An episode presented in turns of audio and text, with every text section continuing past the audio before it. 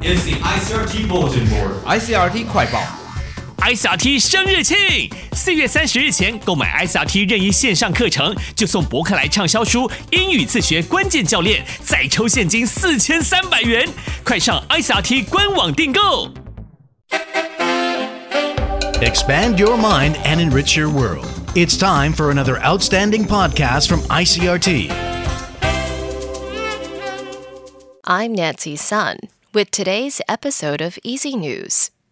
The TAIEX opened up 180 points this morning from yesterday's close at 16,600 on turnover of 6.1 billion NT.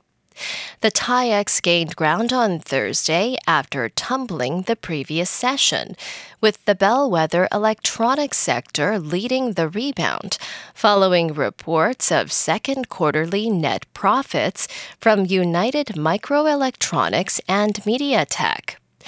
However, market watchers say turnover remained moderate despite the gains, as investors remained cautious ahead of next week's policy-making meeting of the U.S. Federal Reserve, which has already kicked off an interest rate hike to tackle inflation.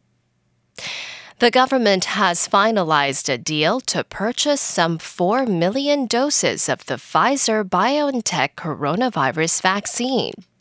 The deal consists of 1.8 million adult doses and 2.2 million doses for children aged between 5 and 11.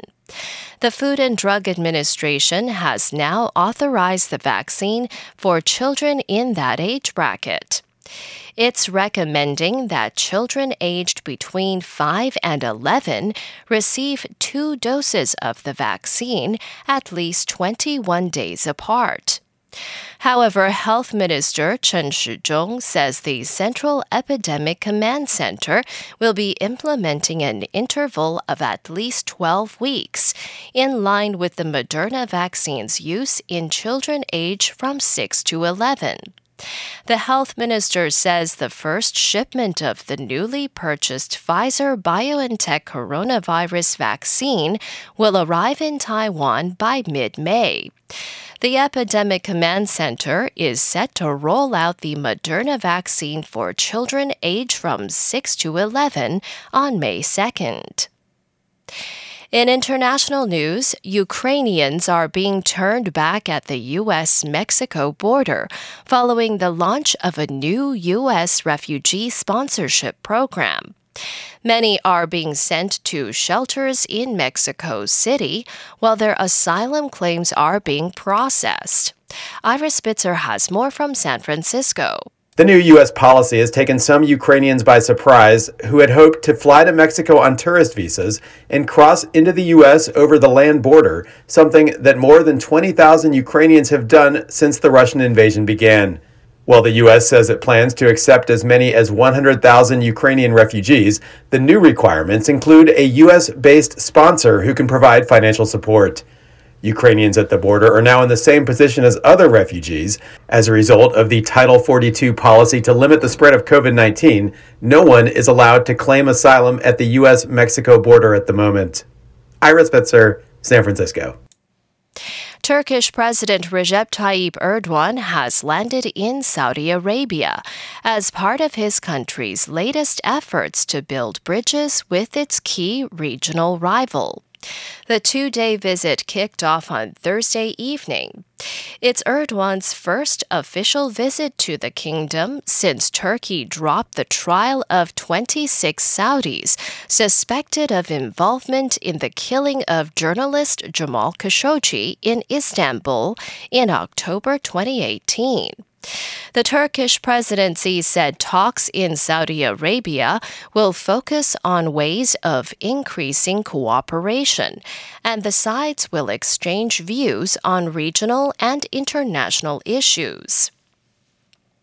And Twitter is reporting earnings of 513 million US dollars for the first quarter, days after it agreed to be sold to billionaire Elon Musk. The social media company said Thursday that revenue rose 16% to 1.2 billion in the 3 months to March compared to the same period last year. San Francisco based Twitter reported an average of 229 million daily active users in the quarter. Musk's 44 billion deal to buy Twitter was announced earlier this week, and the deal is expected to close later this year. And that was the ICRT news. Check in again tomorrow for our simplified version of the news, uploaded every day in the afternoon. Enjoy the rest of your day. I'm Nancy Sun. Hey there. I hope you've enjoyed today's episode. If you'd like to hear more from ICRT, you can check out our other podcasts. We've got Taiwan Talk, where we chat with a new guest every Monday, Taiwan This Week, a roundup of the news in Taiwan every Friday, and English in the News, for useful English expressions explained in Chinese. For some lighter news in both English and Chinese, check out News Bites and News for Kids. And if you enjoy them, tell a friend. Thanks for listening.